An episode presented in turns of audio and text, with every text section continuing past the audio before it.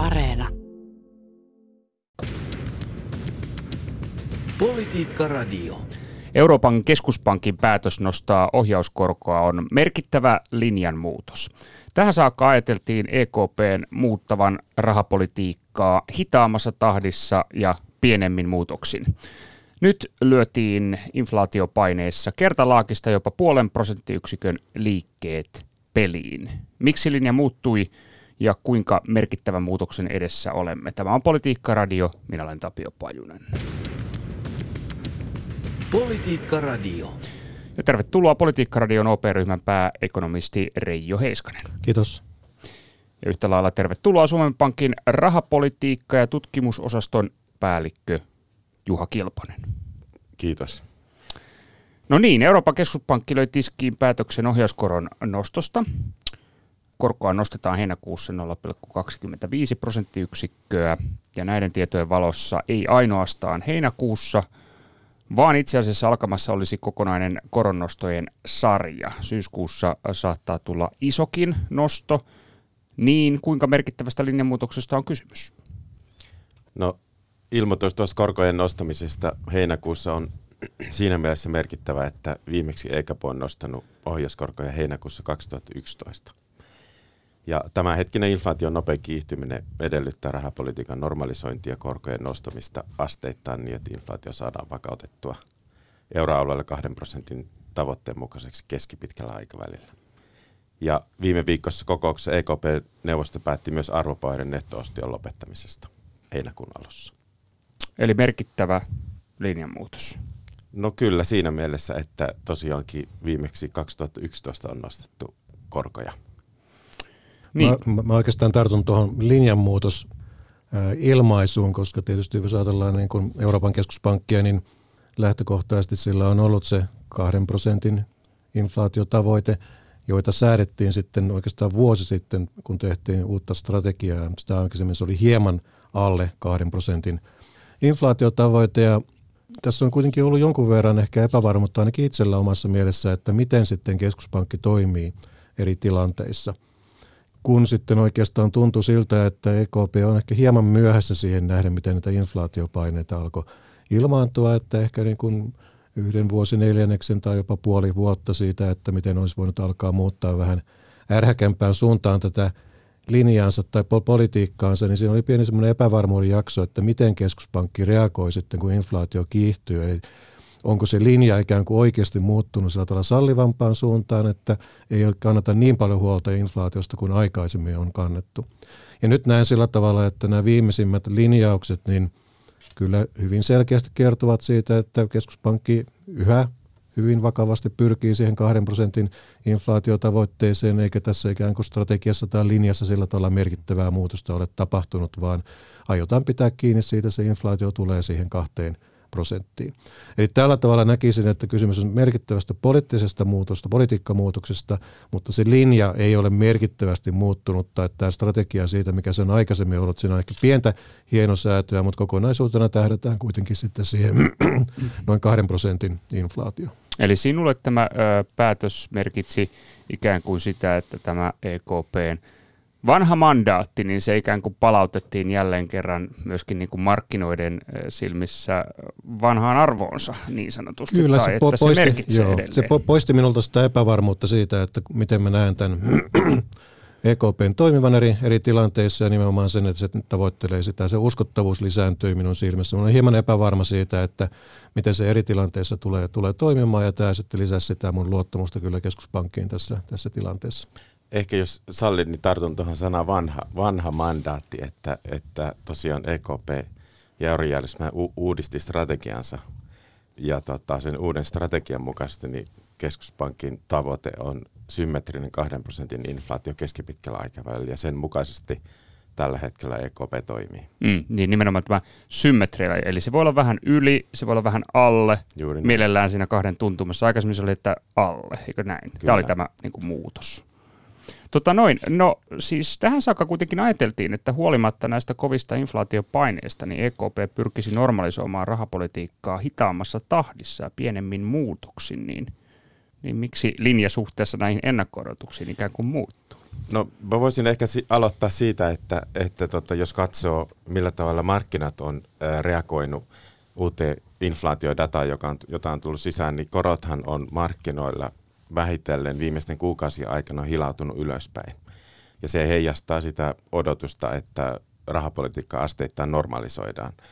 Vielä muutama kuukausi sitten inflaation näkymät oli maltillisemmat kuin ne on nyt. Nyt on nähty, että energiahintojen nousu välittyy voimakkaammin raaka-aineiden hintojen kautta myöskin teollisuustuotteiden hintoihin ja sitä kautta sitten myöskin kuluttajainflaatioon. Ja kuluttajainflaation nousu on yllättynyt positiivisesti meidät ja monet muutkin tota ennustelaitokset ja sitä mukaan tätä myöskin rahapolitiikan normalisoinnin astetta on, on, on muutettu ja viestintää on muutettu. Kiristetty toisin sanoen, ikään kuin va- vauhditettu. Vauhditettu, joo. Tässä oikeastaan, jos kuuntelin keskuspankin linjauksia vielä tuolla joulukuussa, niin nehän kyllä viitoittivat sellaista hyvin maltillista korkolinjaa, että, että mitä pääjohtaja Lagarde tuolla puhui viime vuoden lopulla joulukuussa, niin ei niissä vielä puhuttu koronan nostoista. Ja siinä, ehkä, siinä tilanteessa varmaankin markkinoilla ja monilla ekonomisteillakin oli sitten kyllä eriäviä näkemyksiä, koska syksyllähän alettiin nähdä, että inflaatio on kiihtymässä merkittävimmin, että ensinnäkin se tuli tietysti energiahintojen nousun kautta ja sitten toisaalta oli nähty, että se on muodostumassa laaja-alaisemmaksi ilmiöksi. Ja tällöin tuli se tunne, että EKP ei ole ihan tilanteen tasalla siinä, että kuinka suuresta ja laajamittaisesta ilmiöstä on tapahtunut. Ja sittenhän tämä tietysti vuoden alussa ja sitten Venäjän hyökkäyssodan seurauksena tilanne entisestään kärjistyi.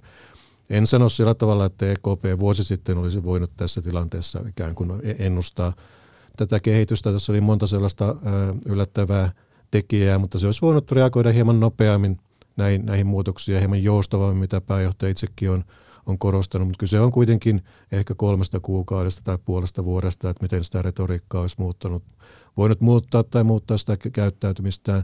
Markkinathan koko ajan hinnoittelevat enemmän sitä riskiä jo pitkän aikaa, että inflaatio voi olla korkeampi ja korot voivat nostaa nopeammin kuin mitä keskuspankki ilmoittaa ja jossakin vaiheessa tämä oli aika suuri ero siitä, että mitä markkinat hinnoittelivat ja mitä keskuspankki kertoo.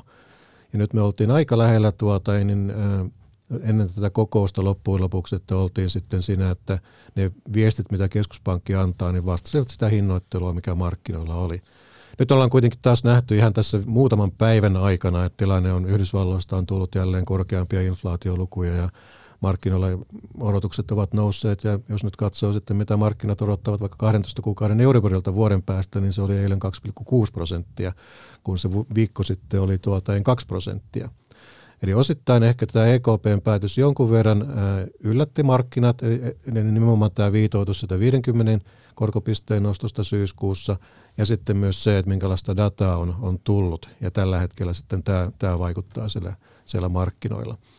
Eli tässä jonkinlainen pieni kilpajuoksu tässä tuntuu olevan, että aina tulee jotain sysäyksiä, että keskuspankit tuntuvat jäämään hieman jälkeen siitä, mitä markkinoilla kulloinkin ajatellaan. Joo, ihan hyvä analyysi Reijalta tästä tilanteesta, että tosiaan data muuttuu, ennusteet muuttuu ja sitä, sitä mukaan myöskin tietenkin keskuspankkien viestintä rahapolitiikasta muuttuu. Et silloin joulukuussa on tietenkin hyvä muistaa, että joulukuussa – ei nähty vielä, että sota on alkamassa ja tietenkin tämä sodan alkaminen oli aika iso, iso muutos tähän keskuspankkikin toimintaympäristöön sitä kautta, että se kiihdytti entisestä energiahintojen nousua ja kiihdytti entisestä raaka-aineiden hintojen nousua ja sillä tavalla markkinoilla tilanne kiristyi. Tämä viime päivien tai ehkä viikkojenkin kehitys heijastaa sit sitä inflaation laaja-alastumista ja sitä odotusta siitä, että inflaatio pysyy pidempään – siellä keskuspankin tavoitteen yläpuolella. Ja se vaatii sitten lisätoimia. Markkinat odottaa keskuspankilta nyt sitä asteittaista rahapolitiikan normalisointia ja sen vauhdittamista. Mm. No tota, tuota, tuota, no nyt kun tämä markkinareaktiot nostettiin tässä nyt jo esiin, niin puhutaan niistä sitten muutama sana. Tässä on nimittäin esimerkiksi Italian korkoero on markkinoilla ollut kovassa nousussa ja kymmenen vuoden – Italian velka nousi yli 4 prosentin, eilisiä lukemia. Niin mitä tämä tarkoittaa nyt sitten suhteessa joukkovelkakirja markkinoille tämä Euroopan keskuspankin päätös? lähtökohtaisesti tietysti jonkun verran, kun markkinoidenkin odotukset siitä, että kuinka korot nousevat, niin, niin ää, tämä EKPn päätös jonkun verran yllätti markkinat, minkä seurauksena sitten tuota, niin markkinoilla korot ovat jonkun verran nousseet lisää. Ja Italian tilanteeseen vaikuttaa myös sitten se, että pääjohtaja Lagardehan korosti monta kertaa, että heillä on mahdollista edelleenkin, vaikka nämä nettoostot loppuvat näissä arvopaperiostoissa, niin sitten näissä uudelleen sijoituksissa sitten kohdentaa niitä, että jos tulee tällaisia ei-toivottuja tuota, liikkeitä joukkolainamarkkinoilla, niin sitten keskuspankki voi näihin reagoida ja on sitten mahdollista myöskin uusia välineitä tuoda, tuoda markkinoille. Markkinoilla on taipumus testata tällaisia lausuntoja. Eli jos joku tuota, niin taho antaa tällaisen lausunnon, niin se koetaan, aikoinaan Mario Draghi puhui sitä ja se oli aika hyvin pohjustettu, ja markkinat uskoivat sen, ja se oli luotettava. Mutta tällä hetkellä vaikuttaa siltä, että markkinat eivät oikein koe sitä luotettavana, että mikä se EKPn toimintamalli on, jos nämä tuo korkoerot pyrkisivät entisestään kasvamaan, jolloin tässä tuota, niin voi olla kyseessä myös sitä, että markkinat ikään kuin testaavat, että mitä nämä EKPn toimet sitten oikein ovat. Ja tällöin sitten se korkoero pyrkii ikään kuin täältä markkinoiden kautta kasvamaan enemmänkin kuin se muuten kasvaisi. Joten tässä hieman nyt sitten kysytään, että mitä se EKP oikein aikookaan tehdä, jos tuota, ja täällä on tällaisia ei-toivottuja liikkeitä korkomarkkinoilla, jotka sitten vaarantavat tämän rahapolitiikan välittymisen, kun pääjohtaja nyt vakuutti, että tällaisiin tullaan puuttumaan. No tota, Juha, mitä itse tästä, tästä tota noin, niin ajattelet siis, että onko tässä tilanteessa niin kuin EKP jollain tapaa haluton rajoittamaan näitä korkoerojen nousua? Tähän liittyy todellakin tähän viime viikon korkopäätökseen erinäisiä lauseita liittyen siitä, että mitä tapahtuu esimerkiksi niin kuin velkaisten julkistalouksien mahdollisen tukipolitiikan suhteen. No ehkä tässä on hyvä palata tuota hieman tähän pandemian aikaiseen tilanteeseen, että pandemian alussa hyvin nopeasti EKP teki tämmöisen uuden välineen, PEP-ohjelman. Eli, ja tota, tässä PEP-ohjelmassa ja osto-ohjelmassa ensinnäkin se oli, se oli suuruudeltaan hyvin iso, koska nähtiin, että se pandemian vaikutus talouteen on, on hyvin, hyvin suuri ja haluttiin välttää suurta kriisiä ja rahoitusmarkkinoiden kriisiytymistä siinä, siinä erityisesti. Ja keskuspankki halusi varmistaa, että markkinoilla on riittävästi likviditeettiä siinä tilanteessa. Ja tämä pandemian osto-ohjelma saatiin aikaan hyvin nopeasti neuvoston päätöksellä. Ja siinä oli näitä joustavuuselementtejä, joissa ostoja voitiin kohdentaa niihin maihin, joissa nämä spreadit tahto kasvaa enemmän. Mm. Ja tämä oli markkinoille tietenkin hyvä uutinen. Se oli myöskin uskottava uutinen, koska hyvin nopeasti sen pandemian osto-ohjelman jälkeen niin saatiin tota spreadit sitten laskuun. Ja Eli korkoerot. Ja, niin, korkoerot, korkoerot laskuun. Ja tällä hetkellä mun mielestä on hyvä siitä oikeastaan lukea, että neuvostolla on kyky ja halu ja valmius sitten myöskin puuttua tässä tilanteeseen, jos spreadit kasvaa liian suureksi. Mm. Onko tässä joku perälauta tällaisessa, että missä vaiheessa ikään kuin sitten – ruvetaan puuttumaan peliin?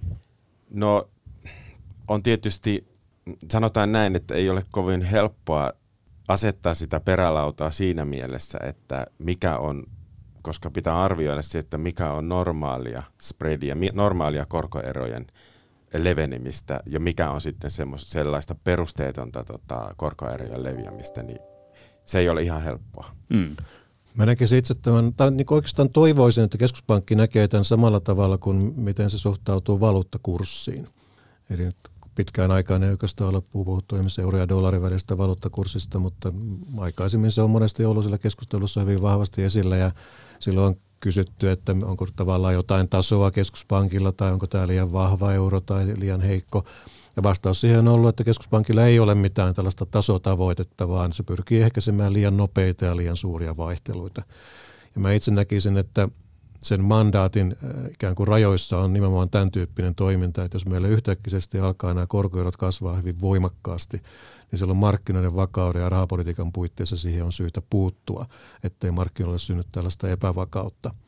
Ja kieltämättä nyt tässä viime aikoina jälleen tämä Saksan ja Italian korkoero on no, kasvanut niin nopeasti, että se kulmakerro on kyllä niin jyrkkä, että jos tällaisella jatketaan, niin keskuspankilta kyllä odotetaan jotain toimia sen, sen suhteen, että se kehitys saadaan ikään kuin taitettua. Mm. Sitten on eri asia tietysti se, että jos tuo aidosti nähdään, että pitkällä aikavälillä tulee muutoksia tuota, pikkuhiljaa näihin korkoeroihin, niin se on sitten sitä luontaista ja johtuu sitten markkinoiden hinnoittelusta. Ja tähän ei mun mielestäni keskuspankilla ole ikään kuin mandaattia alkaa ohjata niitä, että pyrittäisiin pitämään korkoeroja jollakin hyvin pienellä tasolla siitä huolimatta, että siellä perustekijöissä on suuria eroja.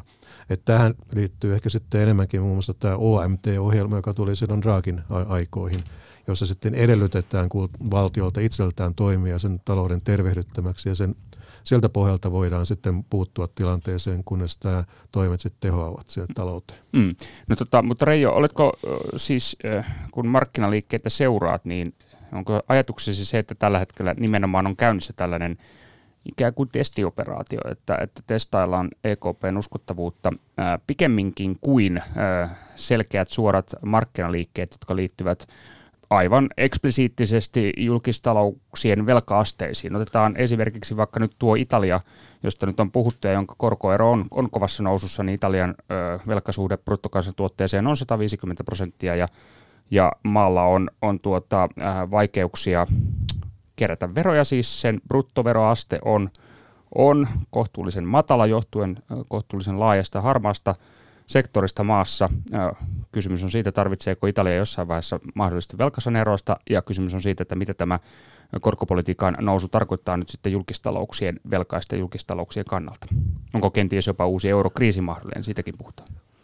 No tässä on oikeastaan useitakin asioita, että yksi on se, että kun niin kuin Johakin tässä sanoi, niin tämä PEP-ohjelmakin on ollut hyvin menestyksellinen, mikä tietysti tarkoittaa sitä, että se on vaikuttanut sitten tähän korkoeron Saksan ja Italian välillä jolla markkinoilla tällä hetkellä on kysymys, että kun nämä nettoostot loppuvat ja sitten jos sen seurauksena meille tulee ikään kuin aito markkinatasapaino, niin mikä se sitten on se korkoero siinä tilanteessa, jolloin tuota, ei siellä aito kysymys siitä, että missä sen korkoeron pitäisi olla näiden perustekijöiden valossa. Ja toinen on sitten, että meillä on oikeastaan nyt tässä ihan viime päivinä kuitenkin aikamoista mylläkkää markkinoilla. Yhdysvaltain osakemarkkinat on pudonneet tänne ikään kuin karhumarkkinatilanteeseen – korot on noussut markkinoilla hyvin, hyvin voimakkaasti.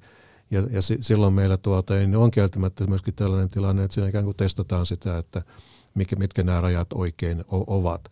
Ja tällaisessa tilanteessa näen kyllä, että tällaisella ikään kuin keskuspankin väliin tulella interventiolla on aivan hyvät, hyvät syyt siellä ole, olemassa, että vakautetaan sitä, sitä tilannetta tällaisissa tuota, niin olosuhteissa – Tämä on tietysti, Eli pitäisi tulla tavallaan. Joo, pitäisi tavallaan sitä hyvin, hyvin luontevana, että keskuspankki jotain tekee ja väläyttelee sitten niitä aseitaan, mitä, mitä että se on sitten sellainen topkaan, joka pystyy tuota, to, toimimaan tässä tilanteessa. Mutta toki sitten laajemmin tämä on hyvin monimutkainen kuvio ja me tiedämme, että Italia hyvin lämpimästi odottaisi näitä ikään kuin yhteistoimia Euro- Euroopan unionin puitteissa siitä, että miten velkaa otetaan ja miten talouksia tuetaan. Ja Draghi on puhunut hyvin paljon tällaista elvytysluontoista politiikasta, jotta Italia pystyisi sitten tasapainottamaan sitä julkista talouttaan. Näen kyllä, että nykytilanteessa niin Italialla on kohtalaiset mahdollisuudet tehdä se, että siihen oikeastaan tämä inflaatiokin helpottaa sitä tilannetta. Euro on aika, aika heikko ja kun nyt elvytään sitten kuitenkin täältä pandemian pohjista ja Italiassakin palvelusektori elpyy, niin kyllä heillä on sellainen etsikko aika myöskin tehdä parannuksia siihen talouteen.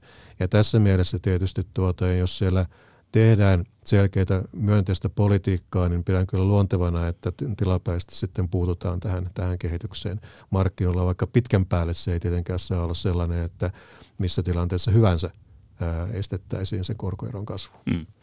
Eikä tähän voi, voi niin kuin lisätä vielä tähän tämänhetkiseen niin kuin markkinatilanteeseen sen, että siellähän on näkynyt myös se, että Yhdysvalloista tulleet inflaatioluvut yllättivät edelleen yläsuuntaisesti.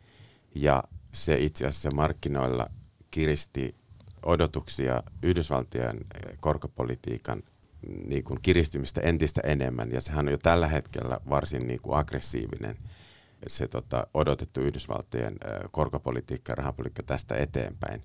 Ja tämä on varmasti välittynyt myös sitten tänne euroalueelle sitä kautta, että odotetaan, että Yhdysvalloissa näin aggressiivinen rahapolitiikka alkaa hidastaa myös kasvua. Eli rahapolitiikka aidosti siellä, siellä kiristyy. Ja totta kai se on vaikuttanut täällä sitten, se vaikuttaa euroalueen kasvunäkymiin ja se vaikuttaa sitten tätä kautta koko siihen, miten hyvin valtiot pystyvät sitten hoitamaan sitä velkataakkaa ja markkinat hinnoittelee tämän sitten joukkovelkakirjojen hintoihin tämän riskin.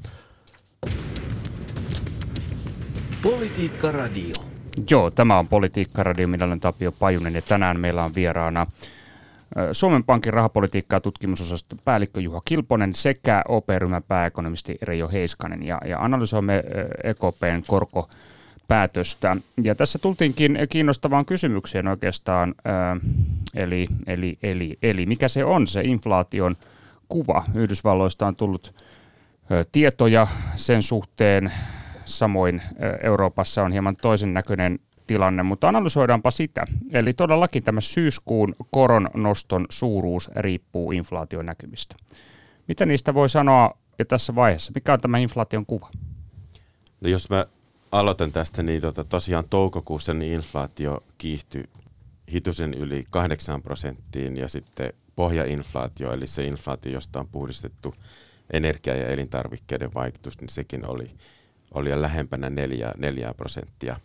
Ja tällä hetkellä niin kuin inflaatiosta noin puolet, noin 4 prosenttiyksikköä tuli vielä energiasta.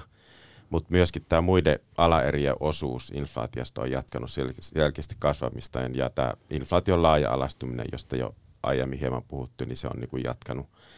Jos katsotaan niin kuin vähän reaalitalouden puolelta, niin siellä euroalueella niin kuin kapasiteetin käyttöasteet on, on korkealla ja kyllä kyselyt osoittaa sen, että yritysten yritykset edelleen kamppailee erilaisten kapasiteettirajoitteiden ja työ, myöskin työvoiman saatavuuden kanssa, joka sitten omalta osaltaan kiihdyttää ja lisää näitä inflaatio- ja kustannuspaineita. Ehkä semmoinen positiivinen piirre on se, että palkkakehitys on edelleen ollut varsin maltillista euroalueella ja jos me katsotaan niin kuin bonuksista ja muista kertaluontoisista eristä puhdistettua sopimuspalkkien kasvuvauhtia, se on ollut kokonaisuudessa euroalueella edelleen verkkaasta. Tosin sielläkin on näkyvissä jonkun asteista kiihtymistä tällä hetkellä. Reijo, onko tota, kuvasi samankaltainen kuin tässä? Fa- faktat ovat nimenomaan tuollaisia, mutta tuota, jos ajattelee sitä kokonaiskuvaa, niin kyllä tämä kuitenkin aika tyypilliseltä tällaiselta inflaatiosykliltä vaikuttaa siis siinä mielessä, että meillä on tällainen – sokki olemassa, tuota, joka tulee täältä raaka-aineiden hinnoista. Meillä on myös hyvin tiukka tuota, työmarkkina- ja taloustilanne. Me olemme korkeasuhdanteessa siinä ja meillä oikeastaan ollut hyvin kevyttä rahapolitiikkaa, mikä mahdollistaa sen. Tuota, niin, tämä oikeastaan mun suosikkiaihe olisi puhua tästä, tuota, niin, tästä rahapolitiikasta ja rah- rahan määrästä, mutta ei mennä nyt siihen, siihen asiaan, vaan tuota, se ikään kuin lähtökohta tällaiselle inflaatiosyklille on, on hyvin, hyvin selkeä. Me ollaan nyt nähty energiahintojen voimakas nousu, ruoan hinta on lähtenyt nousemaan ja se tulee sieltä pikkuhiljaa läpi. Meillä on tuotantopanoksissa tuota, useiden kymmenien prosenttien nousuja ja jos sieltä ei halpenemista ala tulla, niin ruoan, paineet ruoan hinnassa on suuret. Vaikka me euroalueella nyt ole nähty ehkä tilastojen puutteellisuuden vuoksi sitä, että miten palkat alkavat nousta, niin ne kyllä tulevat siitä, kun työmarkkinat on noin kireät ja sitten palveluiden hinnat alkavat nousta. Joten tämä prosessi ikään kuin menee eteenpäin ja kun se leviää, niin se ei myöskään kuolennu kovin kovin nopeasti. Ja sitten meillä on tämä, kaikissa tällaisissa ikään kuin isoissa kriiseissä tai vastaavissa tapahtuu myös tällaisia ikään kuin suurempia ää, ikään kuin sen regiimin muutoksia tai sen ympäristön muutoksia. Ja nyt kun me ollaan pitkään oltu tällaisessa matalan inflaation ympäristössä, niin – se, mitä tässä saattaa tapahtua ja on kenties tapahtunut, että nähdään sitten ikään kuin tilaisuuksia nostaa niitä hintoja, mitä ei ole uskallettu aikaisemmin ikään kuin nostaa. Että on ollut sellainen este, että ei voi nostaa hintaa, kun kilpailijatkaan mm. ei nosta ja inflaatioympäristö on näin matala. Nyt sitten kun kaikkialla hinnat nousevat, niin hetkinen, nyt minullakin on tilaisuus nostaa. Ja tämä liittyy osittain siihen, että mikä se odotus tulevasta inflaatiosta on, mihin ne inflaatio-odotukset typpää – Aikaisemmin markkinoiden inflaatio-odotukset olivat ehkä pitkällä aikavälillä puolitoista prosenttia, nyt ne on kahden ja puolen prosentin luokkaa, välillä jopa kolmen prosentin luokkaa euro, euroalueella. Eli tämä inflaatiosykli menee oma, omaa rataansa ja se, se tuota, niin uskon kyllä, että se saadaan maltillistettua sinne, sinne kahteen prosenttiin näillä keskuspankin toimilla, ää, mutta se vie aikansa. Ja Kuinka sitten, pitkän ajan? No mä luulen, että se vie muutaman vuoden jos ei tule tällaista selkeää negatiivista sokkia, jossa raaka-aineen hinnat lähtevät las, laskemaan ala, alaspäin. Et meillä on oikeastaan se ensimmäistä kertaa tilanne 70-luvun, että ää, jos nämä raaka-aineen hinnat jäävät korkealle, koska sen jälkeen kaikki nämä sokit ovat olleet tilapäisiä. Ja jos me katsotaan makrodataa, niin sitten hinnat on tulleet alaspäin ja tuota se on vaikuttanut sinne. Ja toisaalta myöskin sitten on tällaisia kanavia, niin kuin että esimerkiksi öljyn hinta, esimerkiksi bensan hinta on nyt irtaantunut siitä öljyn hintayhteydestään tässä viime aikoina tämän Ukrainan Venäjän hyökkäyssodan seurauksena muun muassa. Että täällä on tällaisia taustatekijöitä olemassa. Mutta tässä on se selvä riski, että tässä on tällainen muutos tässä tilanteessa, että inflaatio-odotukset nousee pysyvämmin, siihen reagoidaan voimakkaammin ja tätä on hyvin vaikea ennakoida mikä sitten voi johtaa siihen, että tämä on vieläkin vaikeampi tämä tuota, niin tehtävä, mikä keskuspankilla tässä tilanteessa on. Ja tässä mielessä erittäin tärkeää, että keskuspankki vakuuttaa sitten eri osapuolet siitä, että se tulee pitämään kiinni sitä inflaatiotavoitteestaan. Jos inflaatio-odotukset nousee vaikka 4 tai 3 prosenttiin, niin sitä on hyvin vaikea äkkiä ampua alas. Mm. Juha, tota, sinulla oli kommentti tuohon Reijon puheenvuoroon, voit vastata siihen, mutta samalla niin kommentoi myös sitäkin, että kun energian ruoan kallistumistahan ruokki ensiksi koronapandemia ja tällä hetkellä Venäjän hyökkäyssota – ja sitten on näitä tarjontapuolen shokkeja tai tulppia, joihin keskuspankin on aika hankala vaikuttaa, niin, niin tota, kuinka paljon EKP pystyy ylipäänsä tässä tilanteessa vaikuttamaan korkopolitiikalla hintojen nousuun, eli inflaatio, suitsimaan sitä?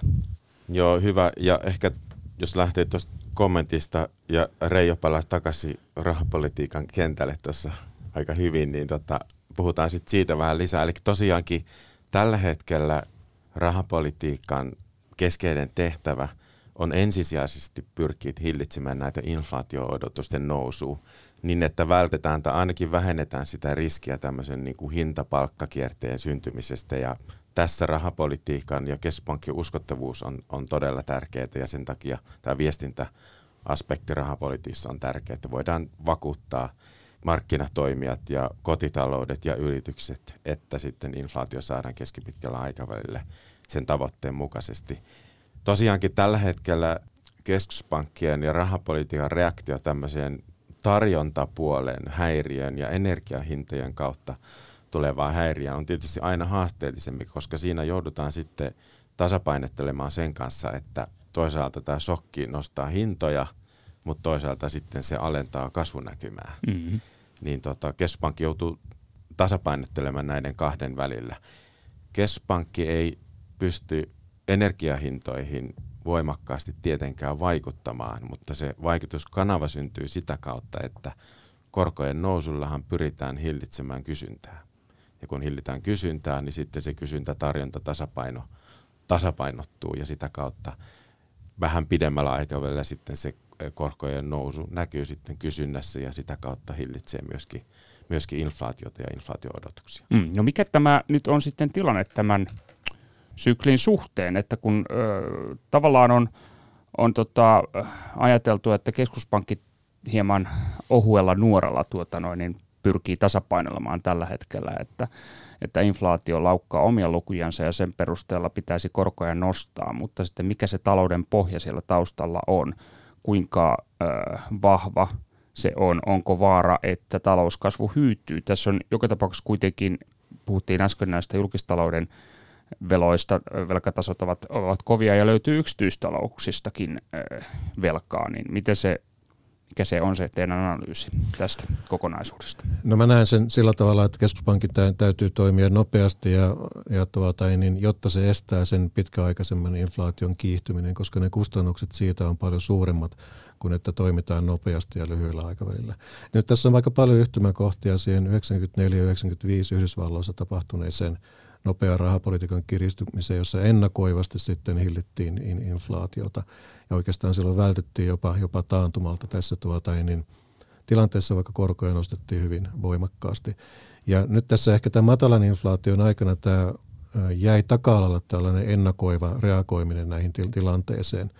Ja, mutta se on erittäin tärkeää sillä tavalla, että koska jos se inflaatio pääsee valloilleen, niin sitten se on huomattavasti tuota, niin hankalampaa hidastaa, mistä on esimerkkejä 1980-luvun alussa Yhdysvalloissa, joka globaalistikin vaikutti.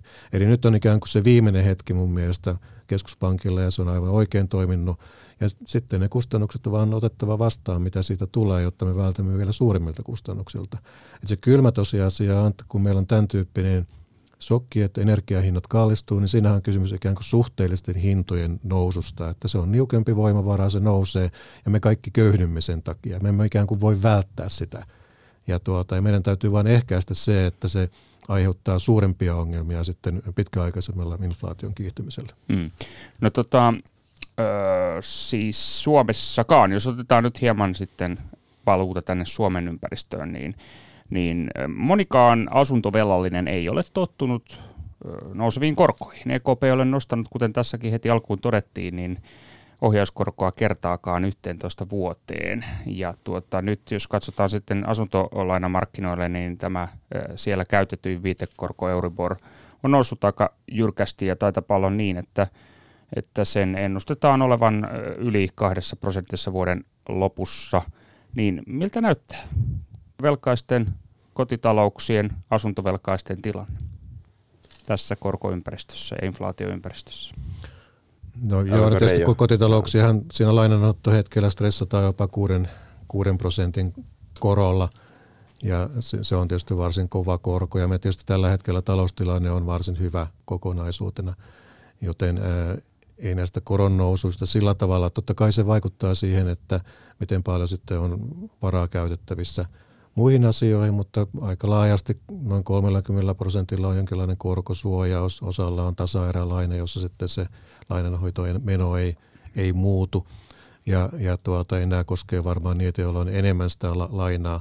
Eli sitten se tuota, niin muu joukko on sellaista, joilla on tuloihin nähden selvästi vähemmän sitä. Joten näin kokonaisuutena tuota, niin näen, että kotitaloussektori, joka on varsin hyvässä taloudellisessa tilanteessa tämän koronapandemian jälkeen, säästöjä on kertynyt varsin hyvin, niin tällaisella muutamankin prosenttiksen koron nousulla, niin ei pitäisi olla mitään erityistä ongelmaa hyvässä taloustilanteessa. Mm, eli te näette, että, että sitä säästämisastettakin löytyy yksityistalouksista. Kyllä, toki näin. tällä hetkellä, että jos ajatellaan ilman koronan, se ehkä yllättäväkin seuraus oli, että silloin säästyy paljon varoja. Ja kotitalouksien taloustilanne tällä hetkellä siinä mielessä on poikkeuksellisen vahva, varsinkin kun työllisyystilanne on ennätyksellisen korkea ja työttömyysaste on, on matala. Joten tässä tilanteessa niin kotitaloudet kyllä pystyvät sen ikään kuin kokonaisuutena, niin se ei ole ongelma suomalaisille kotitalouksille. Hmm. No Juha, tota, vasta tuohon, mutta kysyn myös sen, että että tota, no, niin miten Suomen Pankin päässä nähdään nämä no, siis makrovakausasiat, eli, eli missä se riski ikään kuin piilee? Piileekö se enemmän täällä yksityistalouksien, kotitalouksien velkaasteissa vai sitten pikemminkin näissä julkistalouksien velkaasteissa, kuten esimerkiksi vaikkapa Italiassa? No mä ehkä tämä Suomen, Suomen tota, tilanteeseen ensin kommentoin ja kotitalouksien tilanteesta. Reijo kävi sitä tuossa hyvin läpi, että – se on oikein jännä tässä niin kuin sodan jälkeen, jos katsoo, katsoo niin kuin luottamusindikaattoreita, niin siellä näkyy se, että okei, ne tuli voimakkaasti alas, mutta se kotitalouksien niin kuin reaktio tähän sotaan oli se, että oltiin huolissaan siitä niin kuin makrotalouden tilanteesta ja selkeästi vähemmän huolissaan siitä omasta yksityistalouden tilanteesta. Ja se heijastaa nimenomaan sitä, että meillähän tällä hetkelläkin työllisyys itse asiassa kasvaa ja työmarkkinoilla on sillä tavalla hyvä tilanne, että siellä on hyvin niin kuin pandemiaan verrattuna enemmän avoimia työpaikkoja kuin, kuin ennen, ennen sitä pandemiaa. Niin työmarkkinoilla on hyvä tilanne. Ja kotitaloudet näiden, osittain näiden säästöjen kautta myös niin on, on tota, pystyvät reagoimaan ja valmistautumaan tähän korkojen nousuun. Se vaikeampi asia on aina se, että tota, miten kotitaloudet on varautunut, varautunut sellaisen äkilliseen tulojen menetykseen, joka voi johtua vaikka no, yleisesti johtuu siitä, että joutuu työttömäksi tai mm. tulee joku sairaus. Mutta siinä sitten tietenkin kotitaloudet voi käyttää ja pankkien kanssa tehdä sopimuksia vapaasta vuodesta tätä ääntä, sitäkin voidaan niin kuin vähentää. Makrovakaustilanteen osalta niin tota, kyllä tietenkin niitä riskejä on niin kuin molemmilla puolilla, sekä siellä julkistalouden puolella näiden velkaantuneimpien euroalueen maiden osalta – osalta, mutta sitten myöskin kotitalouksien puolella.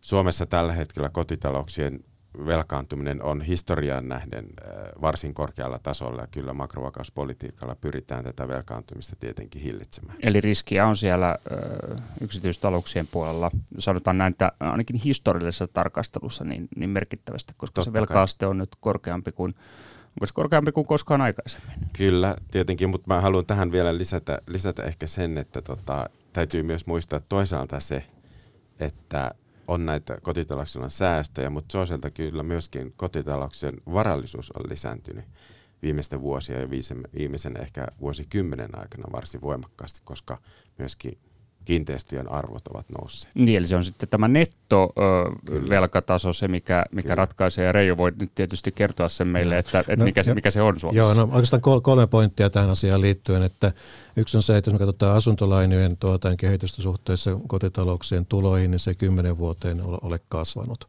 Eli tämä velkaantumisasteen nousu on tullut taloyhtiön lainojen osittain kulutusluottojen osalta. Eli sillä tavalla niin kuin asuntoluottojen kehitys on ollut poikkeuksellisen vakaata.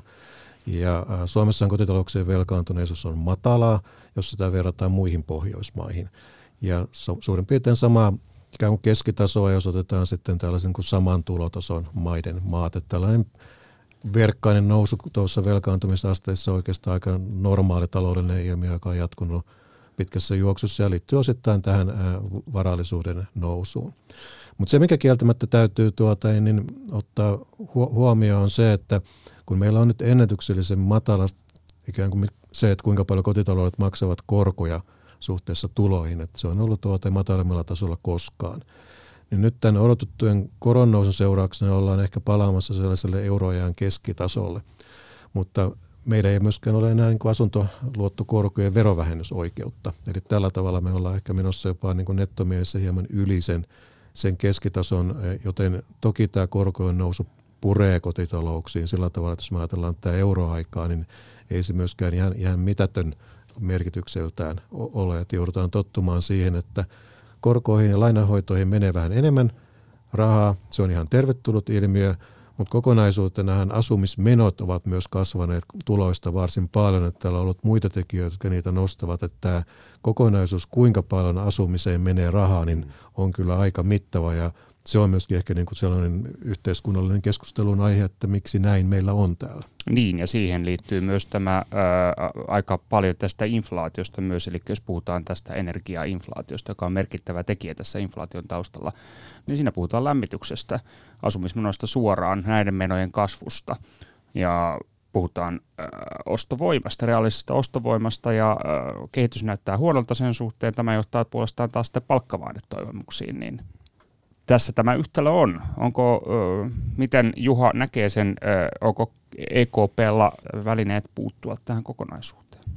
No kyllä, kyllä meillä on hyvät välineet hillitä inflaation kiihtymistä tässäkin tilanteessa ja mä palaisin ehkä siihen, että se uskottavuus näkyy siinä, että jos me katsotaan pidempiä inflaatio-odotuksia vaikka markkinoilla tai vaikka tämmöisistä kyselyistä, niin ei siellä pitkät inflaatio-odotukset ole nousseet siitä keskuspankin tavoitte, kahden prosentin tavoitteen yläpuolelle.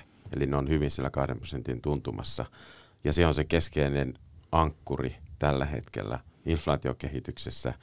Ja se varmasti näkyy sitten myöskin palkkavaateessa, että jos meillä se ankkuri lähtee irti, niin silloin tietysti on paljon suurempi riski siitä, että myöskin tota, palkkavaateissa alkaa näkyä tämä väliaikainen korkea inflaatio. Mm. Mä näkisin, että Suomessa oikeastaan tämä meidän tavoite sille, että kuinka paljon meillä kustannukset tai palkat voivat nousta tässä tilanteessa, ja oikeastaan puhutaan reaalipalkoista, niin se on tiukempi kuin muualla. Mehän menetämme tässä 5 prosenttia meidän vientimarkkinoista tämän Venäjän hyökkäyssodan seurauksena, joka on selvästi enemmän kuin euroalueella keskimäärin – ja se, että yritykset löytävät sitten uusia markkinoita tuotteille, niin edellyttää meiltä parempaa kustannuskilpailukykyä ainakin joksikin aikaa. Ja tällöin meillä pitäisi sitten kyllä olla enemmän malttia täällä Suomessa kuin meidän kilpailijamaissa, jotta tämä tilanne kohenisi. Muutoin, jos me tuota, niin sitten tämä inflaatio pääsee täällä enemmän valloille ja meillä kustannukset nousee enemmän kuin muualla, niin nämä menetykset muodostuvat pidemmällä aikavälillä myöskin, myöskin suuremmiksi täällä Suomessa. Että siinä mielessä me vaikka meillä niin muun muassa nämä asumismenot nousevat merkittävästi, niin sitten meillä myös tarvittaisiin jälleen kerran tätä malttia, jotta sitten hieman pidemmällä aikavälillä pystyttäisiin pärjäämään paremmin. Että meillä on aika huonoja kokemuksia tässä, miten finanssikriisin aikaan kustannukset pääsivät karkaamaan ja johonkin jouduttiin sitten kipeällä kädellä puuttumaan viime vuosikymmenen puoli, puolivälissä, jotta sitten tilanne saatiin oikeenemaan. Ja nyt pitäisi ikään kuin jo tässä vaiheessa sitä malttia löytyä, että ei tarvitse myöhemmin mennä tällaisiin kipeisiin ratkaisuihin. No, tota, ö, pieni ennuste tähän loppuun. Eli meillä on nyt käsillä siis viime viikon ö, korkopäätös ja tieto siitä, että edessä olisi jonkinnäköinen koronnostojen sarja, mahdollisesti syyskuussa jopa puolen prosentin ohjauskoron nosto. Mitä tästä seuraa? Mitkä, ö, mitä tulemme näkemään talousmielessä Euroopassa lähitulevaisuudessa? Juha.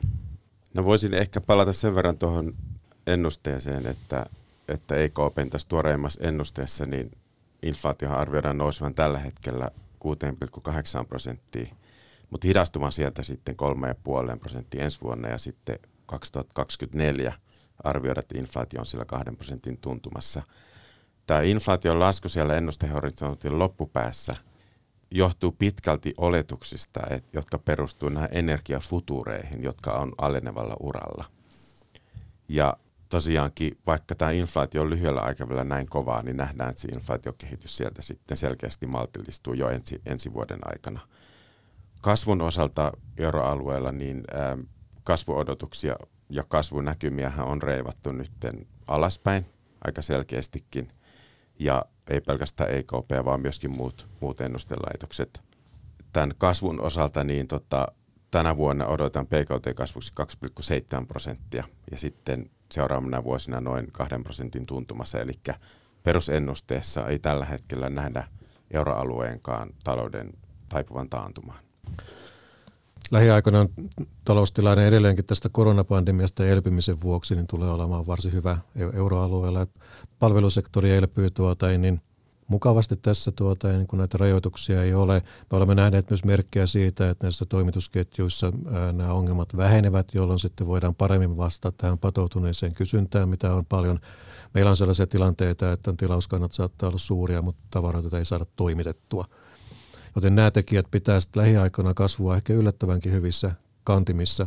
Mutta sitten kun mennään ajassa eteenpäin ensi vuoteen ja sitä seuraavaan vuoteen, niin vielä on aikaista ikään kuin veikkailla täsmällisemmin, että mitä siellä tapahtuu, mutta kyllä kasvu hidastuu merkittävästi. Eli oikeastaan jos vertaa tähän Euroopan keskuspankin ennusteeseen, niin lyhyellä aikavälillä voi mennä hieman paremmankin, mutta sitten kun mennään hieman ajassa eteenpäin, niin olemme vähän varovaisempia sen suhteen, mihin päädytään, tai voisiko sanoa pessimistisempia sen suhteen, missä ympäristössä ollaan. Mutta näen myös, että tällaista taantumakorttia tässä vaiheessa niin kuin on liian aikaista alkaa vilauttelemaan, että tuota, en se ei vielä sillä tavalla täällä – talouden luvuissa ole mukana, että vauhti hidastuu tästä lyhyen aikavälin lukemista, mutta tuota, niin se on mitä tällä hetkellä voimme sanoa. Mm. No tota, tässä on ö, paljon huolta ja murhetta taustalla, on Ukrainan sotaa, ö, pitkää pandemia-aikaa ja tällaista, niin mikä teidän viestinne on nyt tavallisille suomalaisille näiden viimeaikaisten päätösten seurauksista ja tulevaisuudesta? Juha ensin ja sitten Rei. No ehkä tässä voi taas palata vähän siihen tota, yleiseen, yleiseen taloustilanteeseen, että tota, tällä hetkellä ei perusennusteessa niin kuin nähdä, että makrotalous olisi, olisi taipumassa, taitumassa taantumaan ja työmarkkinoiden tilanne on tällä hetkellä hyvä, että kannattaa aktiivisesti, jos ei ole työpaikkaa tällä hetkellä, niin hakea sitä työpaikkaa ja käyttää hyväksi tämä hyvä työmarkkinatilanne. Ja tietenkin, jos ei ole aikaisemmin vielä varautunut, niin tietenkin tässä vaiheessa – viimeistään on hyvä varautua siihen, että tämä inflaatio syö, syö sitä ostovoimaa. Suurempi osa tuloista menee sitten toisaalta lämmityskustannuksiin, niin kuin sanoitte, tähän niin kuin se näkyy pensapumpulla, inflaation nousu. Ja sitten tietenkin on hyvä tietenkin varautua tähän korkoympäristön muuttumiseen ja, ja olla puskureita sitä varten, että voidaan sitten hoitaa ne velanhoitomenot myöskin tulevaisuudessa. No jonkinlaista ehkä tietyllä tavalla tämä maltti oli esillä tuossa äsken, niin voisin ajatella, että tällaista malttia voisi sitten laajastikin ajatella, että itse kukin ja tämän talouspolitiikassa, mitä tämä tilanne vaatii. Talouden osalta en, en näe tätä tilannetta sillä tavalla niin dramaattisena kuin mitä me ajatellaan. Meillä on ollut pandemia, joka on ollut tuota täysin poikkeuksellinen ja järkyttävä. Ja tämä Venäjän hyökkäyssota on myös poikkeuksellinen ja järkyttävä ja ne koettelee sitten monella, monella tapaa. Mutta ikään kuin jos ajatellaan talouden näkökulmasta, niin – tämä kehitys on kuitenkin tietyllä tavalla maltillisempaa ja se suhdannäkymä, mikä on, on, on tavanomaisempaa kaiken tämän epätavanomaisuuden keskellä. Joten siinä mielessä niin kun talouden suhteen voi olla normaalilla tavalla tuota, niin ikään kuin varuillaan tai huolestunut tai optimistinen tai miten, miten onkaan. Että se ei ole niin kuin se, ehkä se keskeinen, se ei ole yhtä dramaattista kuin tämä muu ympäristö, mikä täällä ympärillä on. Mm. Ettekä te nyt povaa myöskään uutta eurokriisiä kaikista näistä asioista huolimatta? No mä ymmärrän hyvin, että Juha ei ainakaan povaa euro, euro, eurokriisiä tuota, niin ää, Euroopassa on tuota, pitkällinen kokemus siitä, että miten näitä asioita pystytään pikkuhiljaa viemään eteenpäin ja askel, askel, askeleilta tuota, niin päästä ja tuota, niin näen, että nykytilanteessakin tällaisia ratkaisuja varmasti löydetään. Voi lyhyesti ehkä tähän, tähän kommentoida, että, tota, että on hyvä muistaa, niin tämä eurokriisihän oli niin kuin seurausta monesta talouden tekijästä, mutta myöskin näistä rahaliiton valuvioista. Ja oikeastaan niin siinä mielessä näistä valuvioista, että rahaliitossa ei ollut olemassa sellaisia kriisiratkaisuun sopivia instrumentteja silloin, kun eurokriisi oli. Ei ollut EKPllä eikä ollut Euroopan unionillakaan. Ja tästä tilanteesta on kyllä otettu oppia ja tällä hetkellä Euroopan pankkijärjestelmä on paremmassa kunnossa ja on hyvä katsoa, että me on menty sen eurokriisin jälkeen läpi ja nytkin edetään kriisiä. Ja taloustilanne on kuitenkin, huomioiden tämä kriisien syvyys, niin, niin tota, aika hyvässä, hyvässä kunnossa. Ja on pystytty yhdessä tekemään – Euroopassa hyviä päätöksiä talouden kannalta ja, ja myöskin rahoitusmarkkinoiden kannalta. Et en, en tosi, tosiaankaan povaa niinku uutta, tota, uutta tota eurokriisua, mutta ehkä sitä tosiasiaa niin kuin ei ole mun mielestä syytä kierrellä, että kyllä rahapolitiikan uskottavuus inflaatiotorjunnassa lähtee siitä perusoletuksesta, että maat euroalueelle huolehtii itse julkisen talouden, talouden kestävyydestä. Jos tämä julkisten talouksien hoito jätetään retuperälle, niin toki se vaikeuttaa myöskin hintavakauden saavuttamista ja heikentää rahapolitiikan uskottavuutta. Mm.